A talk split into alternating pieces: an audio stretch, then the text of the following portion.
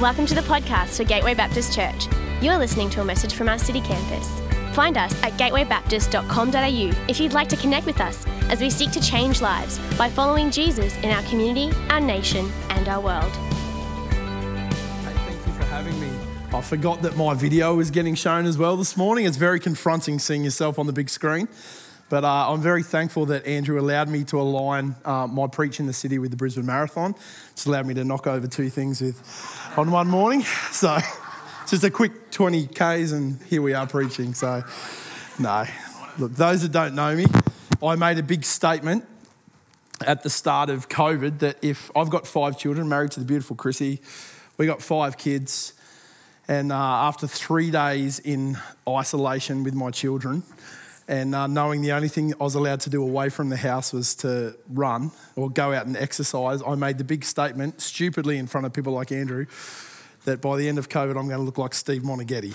Well, that didn't happen, and I still haven't run a marathon. Hey, I, uh, it's just a real privilege to be here. And I, Andrew, thank you for your generous welcome. And great, it's my first time in the morning. I've been here at night. So let's just get that straight. I have visited the city, but it's the first time I've been here in the morning. And it's just awesome to be here. It's really different when you're in a, a campus of your own to step into one of our other Gateway campuses. It feels strangely familiar. And it's awesome looking out at some faces that I've known for over 20 years as part of the Gateway story. But uh, it's also, it's, it's the same but different, and that's really cool. And I just also want to honour Andrew and Megan in their leadership here. Um, the, the best thing I can say about this guy is I've known him for over 20 years, and the person you see on stage is the same person you see off it. And I get to see him uh, behind the scenes, and in some of sometimes ministry is hard work. Get to see some of the hard days, uh, but his love for Jesus, his passion for this church, and his care for you uh, is the same here as what happens behind closed doors. And so you guys have got a ripper of a pastor, an incredible team here with PJ and Hannah and everyone else. Uh, I scare myself when I hear us talking about our dream for the future. But as I drive, and, and I love doing road trips, like it's one of the things our families embrace over the years. We love doing driving holidays and done some big road trips. We've got a soft floor camper that we've taken many miles around Australia. And one of the things I notice when you drive through country communities is there's some incredible church buildings that are the place of prominence in most communities in Australia. Uh, for 25 years now, I've worshipped as part of Gateway. And most Sundays that I step in there, I take for granted that I'm part of a, a church that has an incredible history and heritage, and people that have gone before in sacrificing significantly so that I can experience what I get to experience today.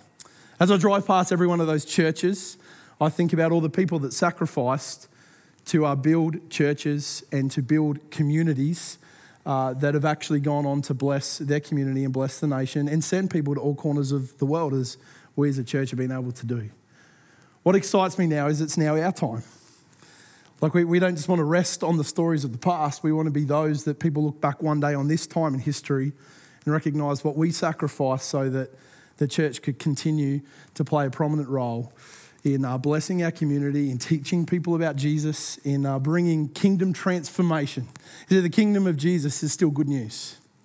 It's always going to be good news. Jesus said 2,000 years ago the gates of hell wouldn't prevail against his church, and he's proven true.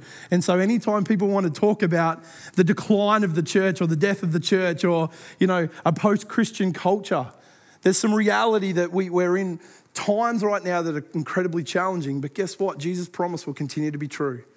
And so, as we stay faithful to what Jesus calls us to do, we know we're on the side of the victor. We've just come out of a, a series in the book of Revelation where the overarching theme is no matter what faces you, you're on the victorious side. So, continue to press on, to persist, to not give up when things get tough. And I'm excited about where we stand on this side of history and the opportunities that stand before us. The 25th of March 2012 was the first Sunday that we held services at Gateway Ormeau. That stage, there was just a dream in the heart of the church. A Gateway being very, is a very well resourced church and was a large church. And we felt it was time for us to take some of that resource and start to plant in communities where we believe we had the opportunity to be a blessing and to take the good news of Jesus. And we identified this community on the northern Gold Coast, and there's a whole story behind how that emerged. I was in a life group with two families that met in Ormeau. I'd never heard of Ormeau. Most of you may not have heard of Ormeau. It's not that spectacular. When we describe Ormeau to people, we say we are the Gold Coast because we are. You know, there's nothing Gold Coast about it. But when people say, well, where do we find you? It's like, well, we're about 10 minutes north of Dreamworld. And everyone goes, oh, Dreamworld, I know where Dreamworld is. I've never heard of Ormeau. But Ormeau Pimpama is one of the fastest growing regions in all of Australia. And so it's the population was growing, but the church population wasn't. There's a couple of great churches in our region, but not many. And so we identified this area. We'd done all of the work on looking at the demographic. We had more zero to nine year olds in our community than we had anyone else. And so we thought employing a kids pastor like Donna would be a great strategic move. And so we started a church with our first service on the 25th of March 2012. 180 people turned up to Livingstone Christian College Hall that afternoon, and we came full of faith, full of enthusiasm, with no idea what we were doing, but with a group of people like John Owen Liz at the time that just believed God wanted to do something awesome. And that first service was a great celebration. We learned a couple of things. Uh, it will be no surprise to you by looking at me that food's always been part of my strategy for church growth. And on that day, we thought a great cafe was going to be one of the things that was going to help people uh, just build community. Tim Hanna, who was the first pastor I served under, said to me once, If I'm going to plan a church, the first thing I'd buy is a barbecue. And I took that literally, and uh, we invested heavily in hospitality. It was a great idea until about eight o'clock on that first night when we were working out how to get the hot oil that we'd use for the hot chips out of the hall with brand new vinyl that the uh, school had laid because it was still at 850 degrees. And at that point, the hot chips of Gateway Ormeau lasted one week. We never did them again. But we learned some lessons. But we walked out of that full of faith about what God was going to do. You know, we believed week one, 180 people and a lot were just visitors from Gateway Mackenzie that were coming to cheer us on. But we just knew as soon as people heard of this new church community that was emerging in Ormeau, things would just explode. I led an incredible six months for that church. By the last Sunday in September in 2012, we had 42 people in worship. You meant just, that's that's not great. And fast forward to Vision Sunday 2013, still with faith in our heart, but a little bit of reality setting in. I thought it was time to re envision the church towards what I believed God was calling us to look like in that 12 months. Because I still believe that, you know, if we continue to be faithful to serving Jesus, that the growth would come. So we set out 160 chairs in the Livingstone School Hall. We, we had a few things going against us. We met at 4 p.m. in the afternoon. The entire western wall of the school was glass, and there was no air conditioning at all. So we brought in these industrial fans that meant no one could hear a word that came off stage, but people at least felt there was some airflow in the hall. So there was a few environmental factors, but we all know that environmental factors shouldn't get in the way of Jesus doing what he wants to do, right? So we set up 160 chairs. We had these green plastic chairs. I've got a little photo about what our hall looked like in the early days. And we had these green plastic chairs.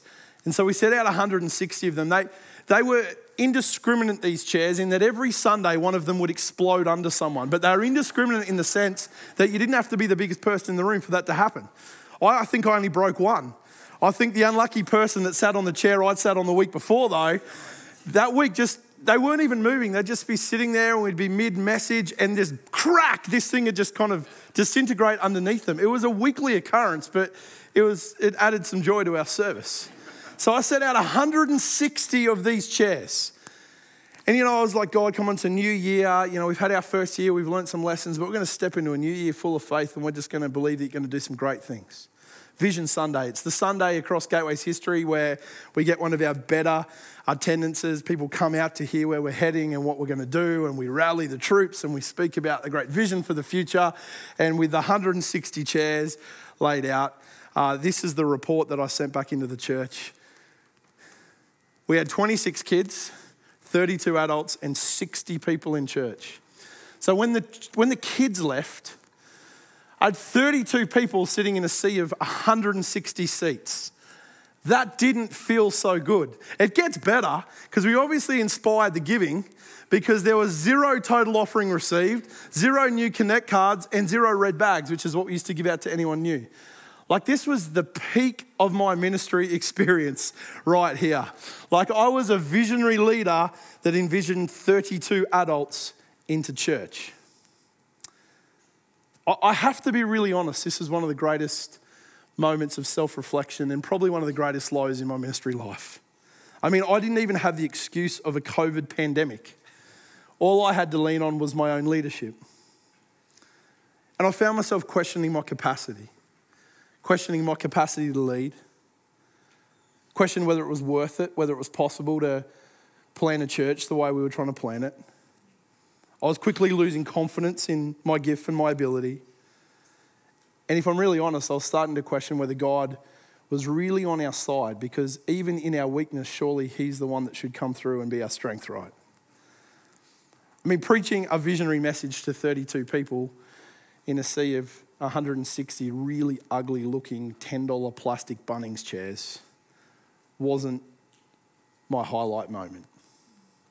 Ministry and mission's easy, right? I don't think sometimes we just live off the highlight moments, but there's a reality that sometimes the thing God calls us to do isn't going to be easy. One of the greatest uh, characters in biblical history is the Apostle Paul. He wrote a large chunk of the New Testament. And he was a man of great affluence and education that had a really significant role and then had an encounter with Jesus that changed the entire course of his life as Jesus sent him into full time vocational mission telling the Gentile world about who Jesus was. Throughout Paul's writings in the scripture, we get a little sense of what the journey looked like for Paul, and it wasn't always the highlight moments. One point, this is how he describes his journey. And if I was going to start the sentence for him, it would be like this Since I met Jesus, five times I've received from the Jews the 40 lashes minus one. I mean, that's like being whipped. Three times I was beaten with rods. Once I was pelted with stones. Three times I was shipwrecked. I spent a night and a day in the open sea. I've been constantly on the move. I've been in danger from rivers, in danger from bandits, in danger from my fellow Jews, in danger from Gentiles, in danger in the city, in danger in the country, in danger at sea, and in danger from false believers. I've labored and toiled and have often gone without sleep. I've known hunger and thirst and have often gone without food. I've been cold and naked, and besides everything else, I face the daily pressure of my concern for all the churches. Anyone else want to step into mission and live the journey that Paul lived? I mean, whipped, beaten, shipwrecked, homeless, naked, hungry, tired, exhausted, overwhelmed, no friends. It's not a great ad, is it, to follow Jesus into mission? Uh, Eleanor, who was up here before, I, I just really want to honor Eleanor. She's been serving Jesus on the mission field uh, for more decades than many of us in some of us in this room have been alive. 30 years of serving Jesus in mission.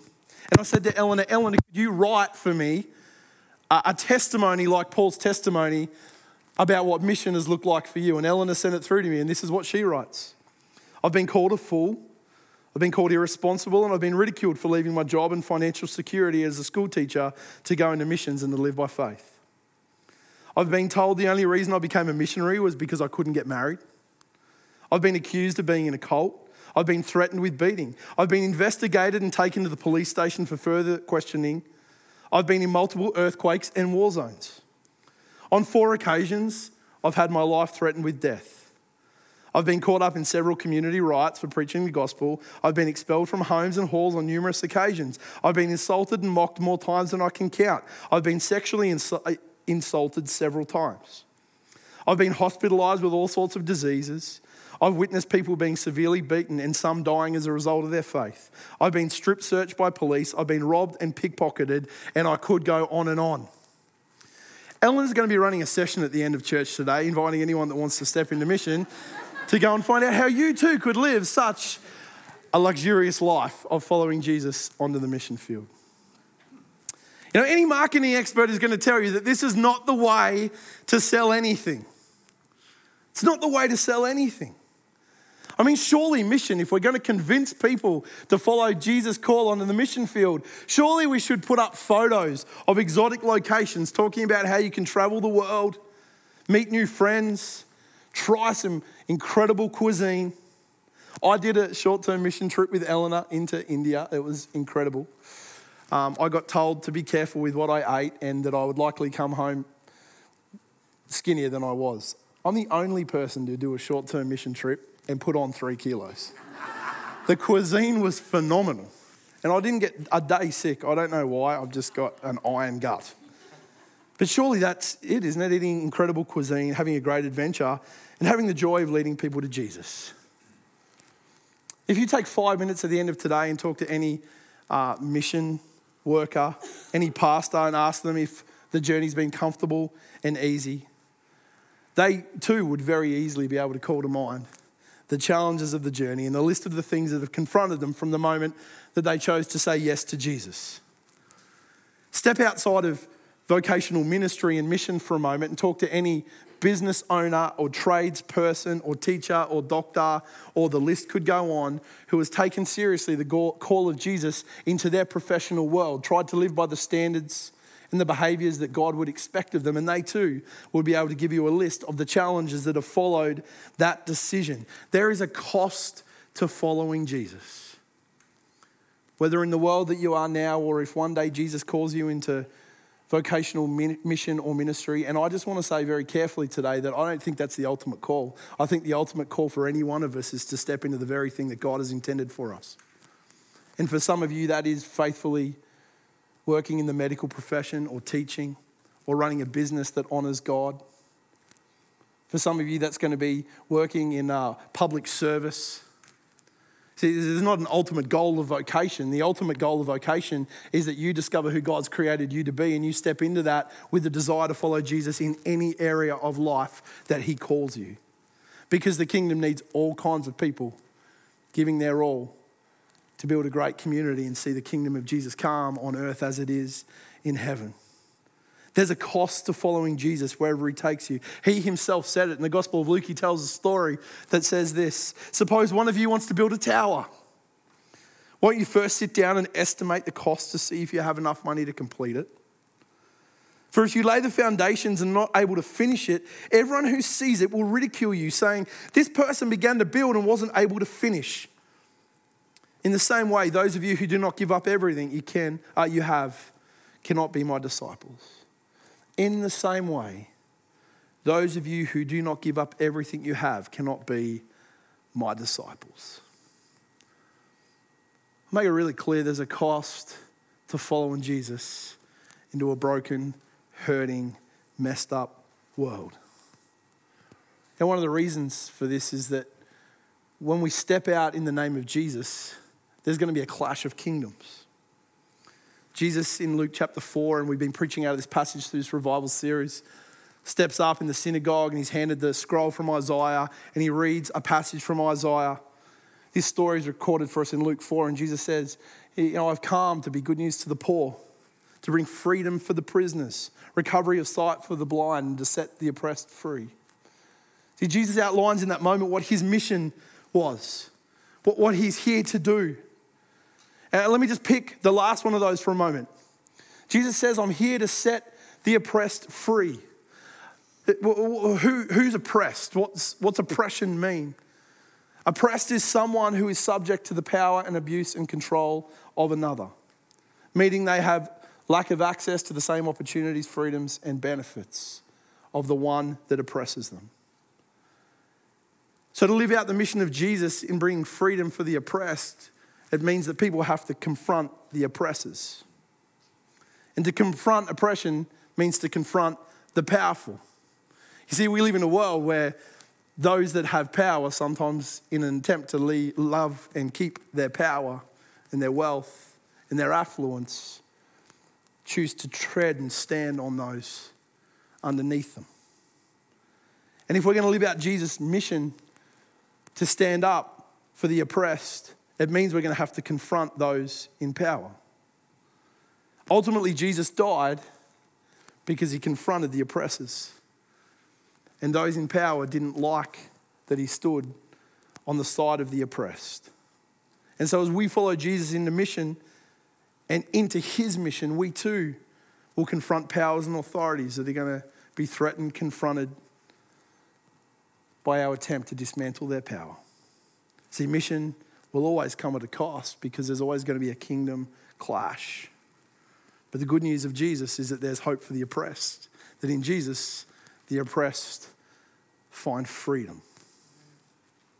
You know, I'd do a real injustice to my story, to Eleanor's story, and to the Apostle Paul's story if I just left it in the testimonies that you've heard. Uh, a month ago today, I uh, was on uh, our church camp. I think you guys later in the year you'll hear about the city retreat, but for about five years now, Ormeau has been running a church camp. Um, I don't know what it is about our church camp, but more people come to camp than turn up to our Sunday service.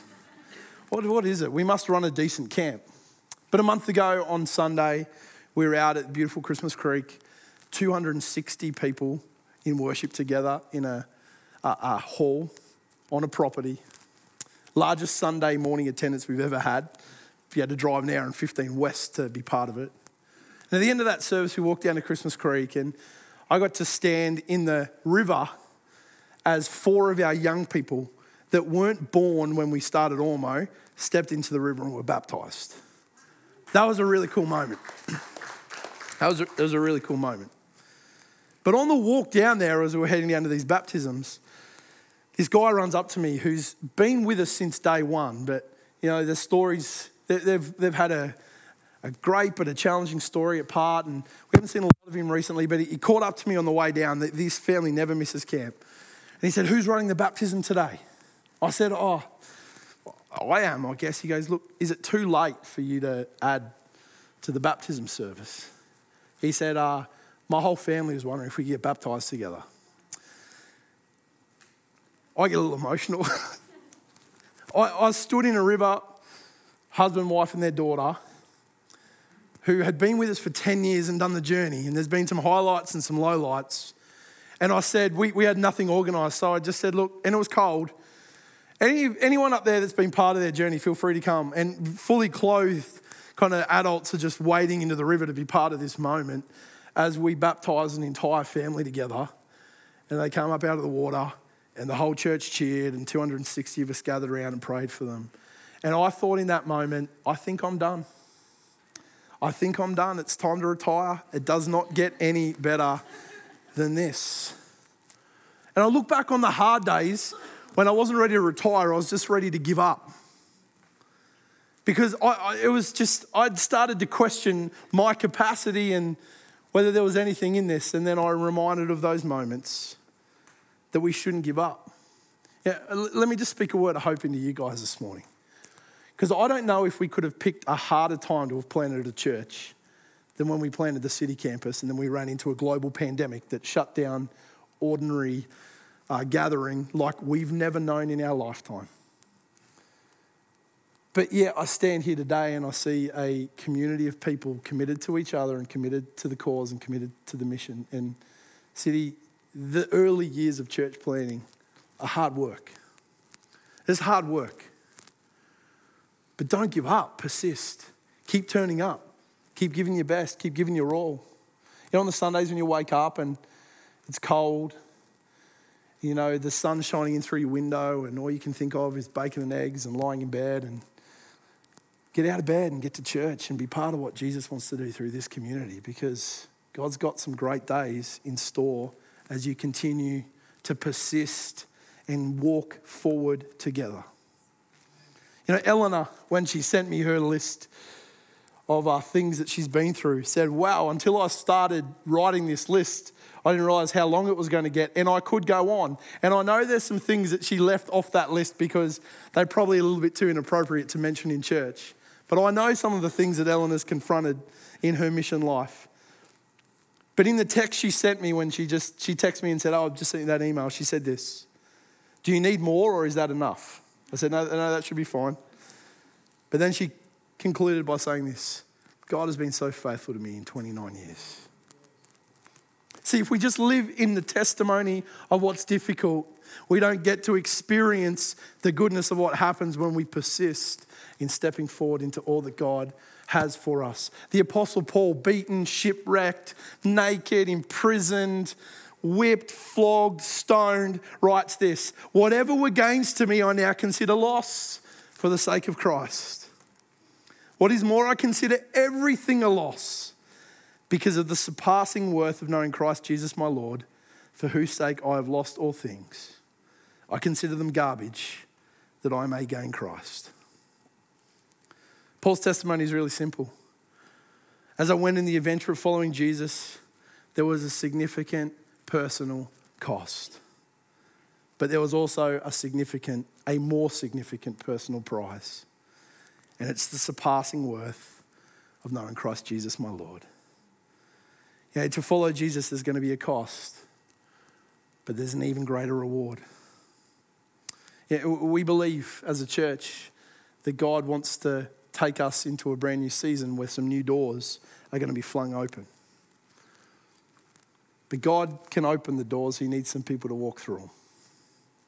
Now, we're in a series called Revival, and we pray for revival in our church. We pray for revival in our lives. We sing about it. We dream of it. If you go and Google revival, you'll just get a whole image library of fire and people in worship. There's something in us that, that pictures revival like full buildings and sold out hearts. We want that, and it's one of the things we dream, but revival's not about what happens when we come into the building. Revival actually starts when we go out of the building, when we walk through the doors that God opens for us. Let me give you a little analogy that God's put on my heart this week, but I really love food. And there's nothing better than going to a buffet. Buffets are deeply disappointing for me because you can never fit in as much as you want, right? Like you always just disappoint yourself at some level. But there's nothing worse than when you talk yourself into still having a meal earlier in the day and then turning up to the buffet thinking, I don't feel hungry. But I'm going to persist anyway. And you eat this great looking food. I'm building a bad stereotype. Andrew's laughing at me here. You eat this great looking food, but you're forcing it in because you're not actually that hungry, but you don't want to disappoint yourself from not taking up the opportunity to enjoy what's before you. I actually think it's a great metaphor for revival. If we eat too much and then go and feast out on something more, it's never as good as experience as if we actually eat and then go and burn the calories and do the work to build the hunger within us. As we cry out for revival, some of us are spiritually full, but we're not actually exercising our faith to the point where we're actually desperate for another meal. If you want church to be the best experience it can possibly be, don't worry about what happens up here, how good the preaching is, how short the preaching is, you know, how tight the worship is, whether the worship leader's string breaks in the first song, poor guy. Don't assess what happens here. Because if you go out and you're exercising all that God has given to you, you come in here hungry and it doesn't matter about what else happens. You just come in here desperate. You just come in here desperate for the things of God because there's a hunger that's been born in you because you've been exercising your faith where it really matters. If we really want to start to see God revive us, it is a move of the Spirit. But revival was all about kingdom fruitfulness and kingdom proclamation, not about us having a better time in worship. But the worship gets better because we step in hungrier, because we empty ourselves on behalf of the poor, the needy, the oppressed, the blind, the broken, and we come in and we go, Oh God, I just so need you in this moment. Fill me up, fill me up, and let me continue to walk into all that you have for me. You want to see revival break out? Start moving. Get active, and miraculously, your hunger for other things will only increase. Revival starts when God's Spirit compels God's people to get active in living out God's kingdom mission. So, God wants to open some doors. Let me just prompt in you some things that God might be pressing and impressing in your life. Maybe some in this room today God's going to put his finger on your life and ask you to go and serve some of the poorest of the poor. I stood in this very slum that you'll see the photo come on the screen. Actually, with Eleanor years ago. I, think this is the same place, but this community was on council land. It was uh, its water supply, its bathing supply, and its sanitary supply was actually the leftover water from an ice factory just up the road. And so it depended where on the stream that flowed from the ice factory you went as to whether you could drink it, wash in it, or toilet in it. And that is every house in this community. But the kingdom of God is good news for the poor. And God's going to put his finger on some of your life to go and serve the poor and help them discover the hope that comes in Jesus. Uh, maybe some of you, God wants to put his finger on your professional life and your vocation. You've got a young guy, and you're going to hear from his uh, wife Anna tonight that's done the same thing, but young guy Ryan, who is a skilled pilot that heard the call of God to go and serve in mission. Flying, that's what he does. Doesn't stand and preach. He gets behind a plane and he flies because that's what God skilled him to do, but he does it in the name of Jesus so the kingdom of God can break through into poor communities. Maybe some of you won't be called to go to the other side of the world, but you might be called to actually serve the poor in our community. And uh, the city care that happens out of here every week that's serving some of the broken in inner city Brisbane. Maybe that's what God wants to put his finger on your life to be part of. Stepping through that open door to actually go and serve the poor and the broken, the hungry, the homeless, and the needy in our own community. Maybe like uh, 10 years ago for me and three years ago for some of you, God's going to put his finger on your life to actually prepare to go and plant more churches so that more people can hear the good news of Jesus local to them in a way that they understand. Maybe some of you here are going to train for that. You're going to prepare for that. You're going to move for that. We've had people now that have moved to Ormeau because God so captured their heart about their church that they've moved to our community so they can be closer to what God wants them to do. Maybe for some of you, it's actually just seeing the opportunity God's put in front of you right here. And you're not going to come to Gateway City Campus as a consumer, you're going to step into a brand new space now as a contributor. To actually be part of a community that reaches people for Jesus. I actually wonder if the door some of us need to step through is the one we're already stepping through every day. But just to do it in a new way with a new perspective a new attitude. Whether into your schoolyard, your university campus, whether into your office, onto your job site, into your own backyard, in your own neighborhood. Each day we step through doors where God has a kingdom assignment for us. Now we can do that and go through the motions, or we can step through it, taking up the call of Jesus to be salt and light, to be his hands and feet, to be his mouthpiece, to allow his spirit to use us to make a difference to those that we live, work, and laugh with. What's God calling you to do? Yeah, sometimes I think, and especially when we're a bit younger, we do this a bit more, I think. We, we sit back and we wait for the roadmap to be handed to us. What things are going to look like in 10 years' time. But when Jesus called his first disciples to follow, he didn't give them a roadmap. He just turned up at their place of work and said, Follow me. And on that first day, Matthew, who was a tax collector, was doing pretty well for himself, collecting tax from others, stepped out of his tax collector booth and took a first step towards following Jesus with no idea of where it was going to lead. Peter and Andrew and John stepped away from their fishing business, which in kind of the ancient Near East was probably, again, a fairly lucrative business. And Jesus just came and said, Follow me. And something captured their spirit that they said, they didn't say, Where's the roadmap? Where is it going to take us? What's it going to look like? I reckon if Jesus told them exactly what it was going to look like, they would have stepped back into their boat. But he didn't. He just said, Would you follow me? And there was something so compelling about the call of Jesus that they stepped away from their boat and took that first step in following Jesus.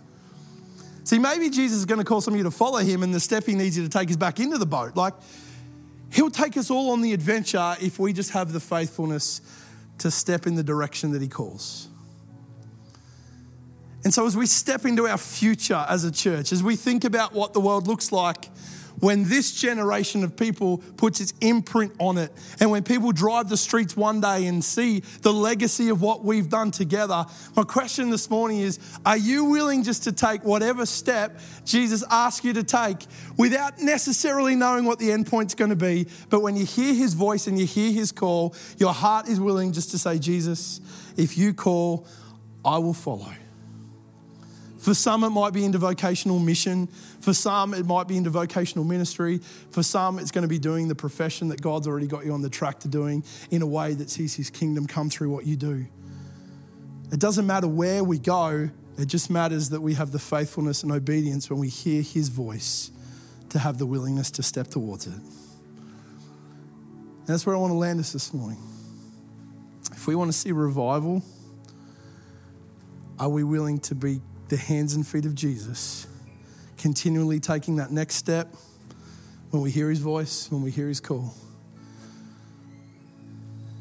You don't know what it looks like, but when you hear it, will you step towards it? I'd love just to pray for us before we sing this morning, and my, my response is really simple. If you just want to say today, Jesus, as I stand in this moment, I just want to declare before you that I'm open and I'm willing that when you call, I will follow. And if you're just willing to take that next step, whatever that next step is, maybe for some of you today it's your first step. You've actually just been living your own life and you're going to make a decision that you're actually going to realign yourself to the life that Jesus calls you to. If you just want me to pray for you this morning, I just want to pray in faith that Jesus would honor that step as you choose to follow him on whatever adventure he chooses to take you. For some, it's going to look like Eleanor's. And one day in 30 years' time, you're going to write a story that talks about all the challenges and the adventure, but you're also going to be able to say, but hasn't God been faithful? And I wouldn't swap it for anything. Maybe some of you are going to have my story and you're going to look back and go, all those early days of planting church were hard work, but I'm so glad I persisted because now I get to see some of the fruit of the labor that we couldn't see in those early days. Whatever it is, are you willing just to take that next step? Hey, if you'd like me to pray for you this morning before we sing, can I just ask you wherever you are right now just to stand? I just want to pray a blessing over you. Pray for God's courage, for the infilling of His Holy Spirit. Why don't you just stand if you're willing to take that next step? Hear the voice of Jesus and take that next step in faithful obedience, in faithful courage. You stand now so I can pray for you.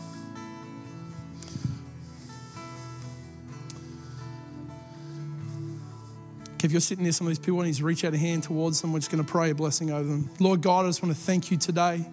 Thank you that you are present here with us, that your spirit is at work. And God, I want to thank you for those that have responded today and just said, Jesus, wherever I hear your voice, I'll step towards it.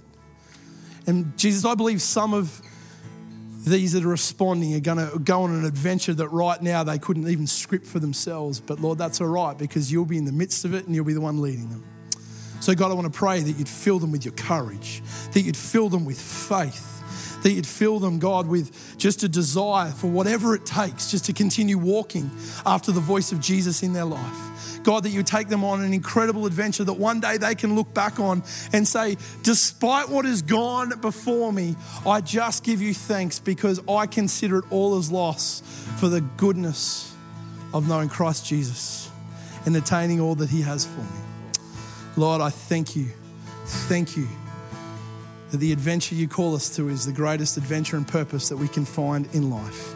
Pray your blessing on this place today. In Jesus' name, amen. We hope you've been blessed by this message. If we can pray for you or you would like to take a further step in your relationship with Jesus, we would love to connect with you. Please head to gatewaybaptist.com.au and click on Get Connected to let us know.